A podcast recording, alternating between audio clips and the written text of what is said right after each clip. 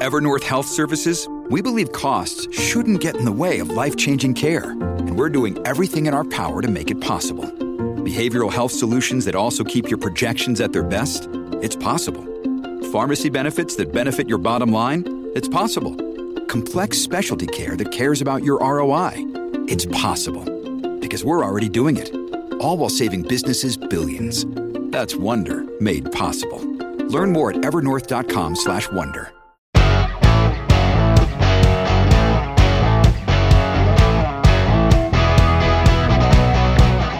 Coming up on today's show, another tragic mass shooting in the United States. 19 children dead at a Texas elementary school. We'll get the latest from Reggie Cecchini. Also, what's going on in Ukraine? We're now at the three month mark. Who's making gains? Who's losing? How might this end? And baby formula shortages are now a thing in Canada, too. Right now, continuing with your calls and the discussion around what happened in the United States yesterday. But before we do that, let's get uh, Reggie Cecchini in. He is the global reporter who's in Texas right now covering this story. Um, Reggie, thanks for joining us. Just just bring us up to speed. What is the latest? I know there was a number of news conferences this morning. What's the latest that we've learned?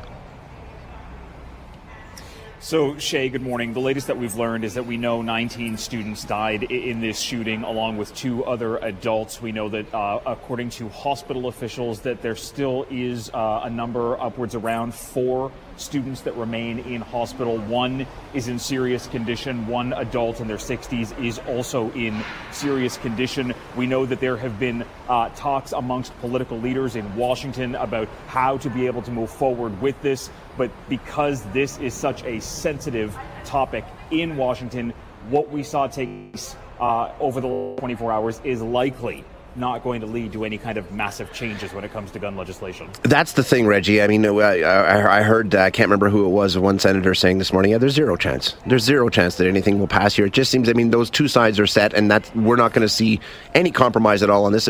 We haven't for years, right?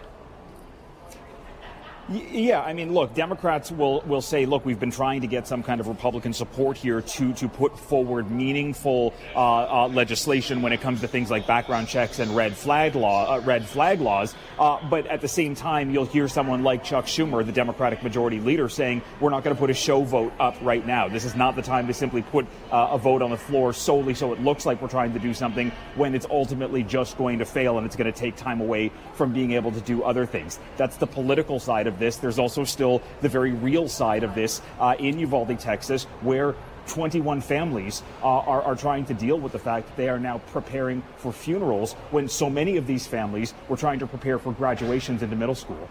Yeah, and Reggie, I mean, uh, just talk about the fact that we've done this so many times, right? I'm sure this isn't the first mass shooting that you've traveled to cover, and now you're in Texas covering another one, and there's almost a playbook on this now, isn't there? Well, I mean, look, uh, this is this is the second mass shooting this country has dealt with in the in last week. two weeks. Yeah. with Buffalo still with yeah with Buffalo still fresh uh, in everyone's minds, where ten people were killed in that incident. But when you look at this on a much more broad scale, there's a, a, a nonprofit organization called the National Gun Archive. Uh, they document anytime there's a shooting with four or more people either wounded or dead. There have been 216 of those shootings since January 1st alone. More mass shootings in America than there have been days in the year. And yes, there is a playbook. There will be talks about politics. There will be calls for thoughts and prayers. And there will be this dramatic push from both sides in order to try and get something done or to get nothing done. And arguably, this is simply just going to go on to wash, rinse, repeat, and this will happen again. Unfortunately, this is how the cycle goes in a country, in the only country on earth that deals with this kind of gun violence. Yeah, that, that, that's the mind boggling part of it. Reggie, thanks so much for the update. Appreciate your time.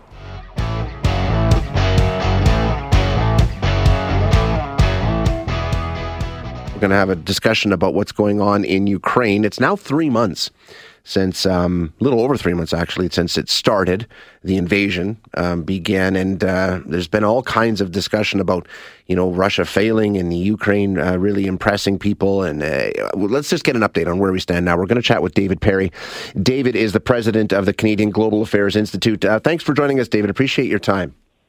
Good to be with you. So let's just get an update, a status report, if you will. Um, I, I, I, keep hearing that Russia is really focusing on parts of eastern Ukraine and southern Ukraine, but they've pulled out of some of the larger cities that we heard about earlier in this conflict. Yeah, I think that's a, a pretty good uh, high-level snapshot. Um, so, in the early days of the the war, the end of February, the Russians had moved in uh, basically kind of three three different lines of advance. Uh, one in the south, kind of up from uh, Crimea, uh, previously Ukrainian territory they'd seized in 2014, pushing uh, up to the west and to the east and a little bit to the north. There's a, a different line of effort in the east, uh, the, the eastern part of Ukraine. Uh, again, 2014, the Russians had moved to foment uh, separatist rebellion there. That's largely where the the fighting still is uh, today. And then there was also a northern axis, so down down from basically Belarus. Uh, Belarus in towards the capital uh, of Kiev, as well as other cities um, around there. Uh, that's really the, the, the main line of effort uh, where the the Russians were pretty much thoroughly stopped mm-hmm. uh, and pushed back entirely. So their their forces are out from around uh, the capital. They suffered uh, an enormous number of losses, lots of tactical defeats. Um, failed uh, attempts to seize airports and a whole bunch of problems there. Uh, and since, uh, for about the last month or so, give or take, they've really concentrated uh, on the eastern part of the country.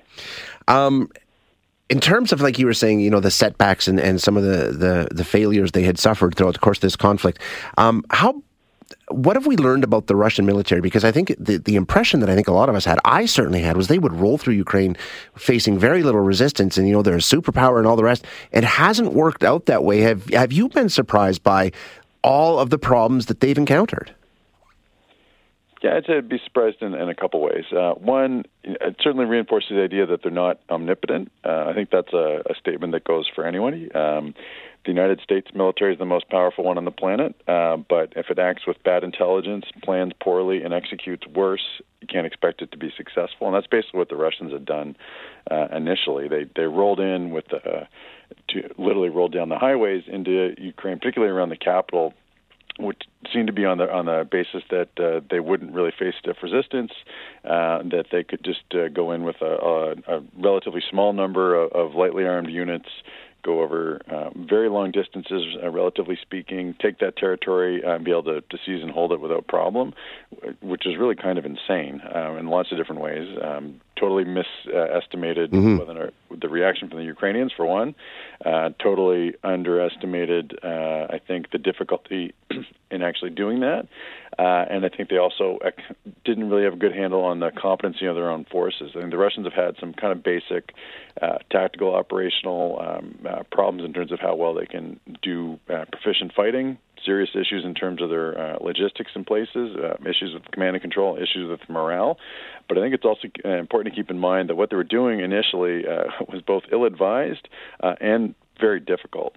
What they're now doing in the eastern part of the country is, I think, in a lot of ways, kind of more more sensible from a, a military tactical uh, point of view, okay. as well as being more of what the Russian military was was built to do, which is to put uh, large numbers of forces, armor with tanks, um, uh, armored vehicles, and combine that with artillery, other long range rockets, and be able to use those in a coordinated fashion. The long distance quick um, sprints down the highway that they did around Kiev is basically kind of the antithesis of what they'd built their military to do. Interesting. So, um, are you anticipating then they'll have a better go of it from here on out? Where do you see this conflict going from here? I think it increasingly looks like this is something that's going to continue to grind out uh, along, um, unfortunately, for a, a long period of time been quite interesting to see just in the last week um, some comments from Ukrainian officials about the number of losses the Ukrainians have, have suffered and are suffering. Mentioned that they are losing, you know, 50 to 100 um, uh, killed in action a day. Um, you know, for for context, uh, Canada didn't lose 200 people uh, in the entire decade. Plus, we were in Afghanistan, um, so those numbers of losses are, are fairly high. And we, uh, for one, so that indicates that the, the Ukrainians are, are losing significant numbers of people. And there's also been some reporting that they've lost a lot of um, a lot of vehicles, a lot of their own tanks as well. Uh, a colleague of mine, uh, retired Lieutenant General uh, Mike Day, made the point that uh, about a mo- uh, uh, up to about a month ago, the Russians just themselves had lost essentially the entire equivalent of the British Army's total holdings of, of vehicles. So Wow. Like, this is very heavy fighting. Uh, it's going on on both sides, and the Russians have certainly taken some significant losses. But I think the Ukrainians have been as well. Um, and I think the the type of conflict that's emerged in the east right now is something the Russians are better suited to doing. Uh, we are still trying to ramp up uh, the Ukrainians' ability to take the fight to the Russians and kick them out of their country, um, providing them with more weapons and training to do so. But getting that uh, newer, especially Western equipment in there, getting them trained up on that is something that's going to take time. So I think, unfortunately, this is something that, at least uh, in the East, is going to continue to grind along for a while. Is there any indication of how it may end or what the resolution may be. I mean, that's sort of been the question. You know, do we just let this continue in Ukraine? Does it expand? Does it go further? Is there any more uh, understanding, I guess, of how this might ultimately resolve? Doesn't seem to be yet. Um, on one side, you've got the Russians. Um, you know, even with their extraordinarily carefully managed information environment domestically, pretty hard to put much of a gloss on how things have gone um, so far. Both, you know, the Russians losing a few tens of thousands of, of soldiers, depending on which estimate you think is most credible. Um, pretty high by Western standards. Yeah. Um, for the Russians, I mean, the Russians are have a different mentality. Uh, in other conflicts, Chechnya, Georgia, Afghanistan. Before that, they're they're used to losing. Um, numbers of troops that would, uh, you know, I think be totally uh, unthinkable for the West. So losing a few tens of thousands of people is something that they have done in the relatively recent past, but it's still a lot of people. Uh, beyond that, you know, as you've seen pictures of, uh, if you're watching any of the footage on TV, they've lost a lot of gear uh, both uh, having it be abandoned um, and the Ukrainians blowing it up. So they've taken some pretty heavy losses, and I, and I think you know that there's a bit of a face-saving dynamic as well as a strategic uh, dynamic to what they're doing because the East and the South combined hold a lot of the key commodities, minerals, sources of energy that Ukraine produces, and then the southern territory along the Black Sea uh, and that coastline is strategic territory because if you want to get that stuff to market, um, it's much easier to get it out by water. Yeah. And right now, what Russia's done is effectively cut off um, Ukraine from uh, water shipping access. On the Ukrainian side, they've beaten back the the Russians in the in the north, and now they are getting uh, what is a truly remarkable amount of Western military support. Uh, so I imagine if I were them, that they think that uh, if they can uh, keep to this long term, that they could win this. Wow. Wouldn't that be something? Uh, David, thank you so much for your update. I appreciate your time. Great to talk to you. That is David Perry. David is uh, president of the Canadian Global Affairs Institute, giving us the latest breakdown on what's happening. a couple of updates to that discussion. Russia says they are ready now to provide a humanitarian corridor for vessels that are carrying food to leave Ukraine uh, if if the West will lift some of the sanctions. So that's the proposal from Russia right now. In terms of what Canada is doing, uh, you may have missed the announcement yesterday. Our Minister of National Defense, Anita Anand, announced a whole lot more support for the Ukrainian military. I can confirm that Canada has purchased over 20,000 rounds of 155 millimeter artillery, which is NATO's standard artillery caliber. This package will also include fuses and charge bags at a cost of up to $98 million. These rounds are compatible with artillery guns provided by Canada and our allies. Canadian aid continues to flow into Ukraine, and we are working around the clock to identify and provide even more military aid to Ukraine with the $500 million that we announced in budget 2022 for this purpose. So the Canadian support for the Ukrainian military continues, and uh, so does the conflict.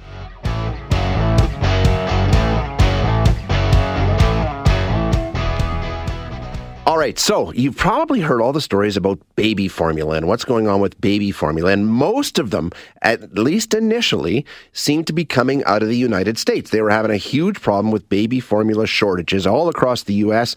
Uh, Joe Biden had to do some things to uh, try and increase the supply. They're getting shipments in from Europe, but turns out we're having similar problems um, in Canada as well.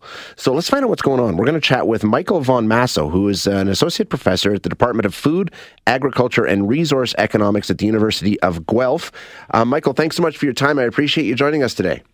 Thank you for having me. So, yeah, I mean, first of all, wh- what is the situation in Canada? Are we experiencing huge shortages of baby formula? I, I think that the shortages of baby formula in Canada are a little more localized than they are in the U.S., but uh, we are seeing some places where there isn't as much or isn't any on the shelf as we would normally expect there to be, uh, and and that's partly for the same reasons as in Canada, uh, as in the U.S., frankly, and partly for, because we heard the news that there were shortages in the U.S. and people started to buy right. Uh, and started and hoarding this stuff just to just to make sure that they didn't run out. Okay, so aside from people panic buying and hoarding baby formula, what is the reason for this shortage? What's going on? Why? I mean, I've never heard of this before, and all of a sudden, baby formula is in short supply right across North America. Well, it, it's actually we've we heard sort of about sort of episodic shortages of different products throughout the pandemic. This one is a little bit different. Uh, in in the U.S., uh, there was a large plant, if I recall correctly, it was in Michigan that was shut down uh, from a food safety perspective by the FDA uh, for the for the short term. That meant production went down uh, across the uh, so product availability went down across the U.S.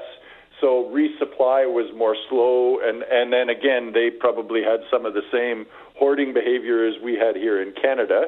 Uh, so it was the fact that a plant got shut down, and you don't just with the snap of a finger, particularly with the degree of concentration there is. Uh, that means there's not that many plants. You don't automatically replace that supply. My understanding is that that plant has opened up again, um, and uh, and and that things are getting better relatively quickly uh, but it'll take some time for it to get back onto the shelves. Okay, so the end might be in sight. Um, the other angle to this, and I know uh, one of your colleagues was talking about the fact that we have uh, a formula producing plant in Canada, but none of the formula it produces actually stays in Canada. It all goes to China. Yes, uh, so a Chinese company built uh, a plant in Canada, uh, in eastern Ontario. That plant produced has produced for the entire time of its production exclusively for the Chinese market, and so uh, it's using Canadian milk. Uh, they've had uh, issues with formula with formula produced in China in the past. There was always demand for international formula, so a Chinese company built a plant here uh, and exports it all uh, exports it all to, uh, to to the international market. We have other products which that happens for too. We have we have uh, uh, a pork plant, uh, I believe a pork plant in in Alberta that produces almost exclusively for the export market as well. So it's not unique to formula. It's sort of who owns the company and and where they establish their market. Interesting. Okay, so um, short term, there's still going to be some pain, but things will get better as we go along. Yep, especially if we buy what we need, and and it it's never gotten as bad in Canada because we were. Uh, we we were always an export market, and we I mean an import market, and we imported from from a variety of places. The the the plant in Michigan that was shut down is up and producing again, so I would expect that relatively quickly uh, we will see product on the shelf uh, and and widely available. We'll probably see excess product on the shelf because the people who bought a whole bunch will have to burn through what they have in their pantries. Okay, there you go. So just just hold on, help's coming. Uh, Michael, thanks so much for the update. I appreciate it. Thanks for listening today. To hear any of our other interviews, you can find them wherever you find your favorite podcasts. And if you like what you hear, don't forget to rate and review us.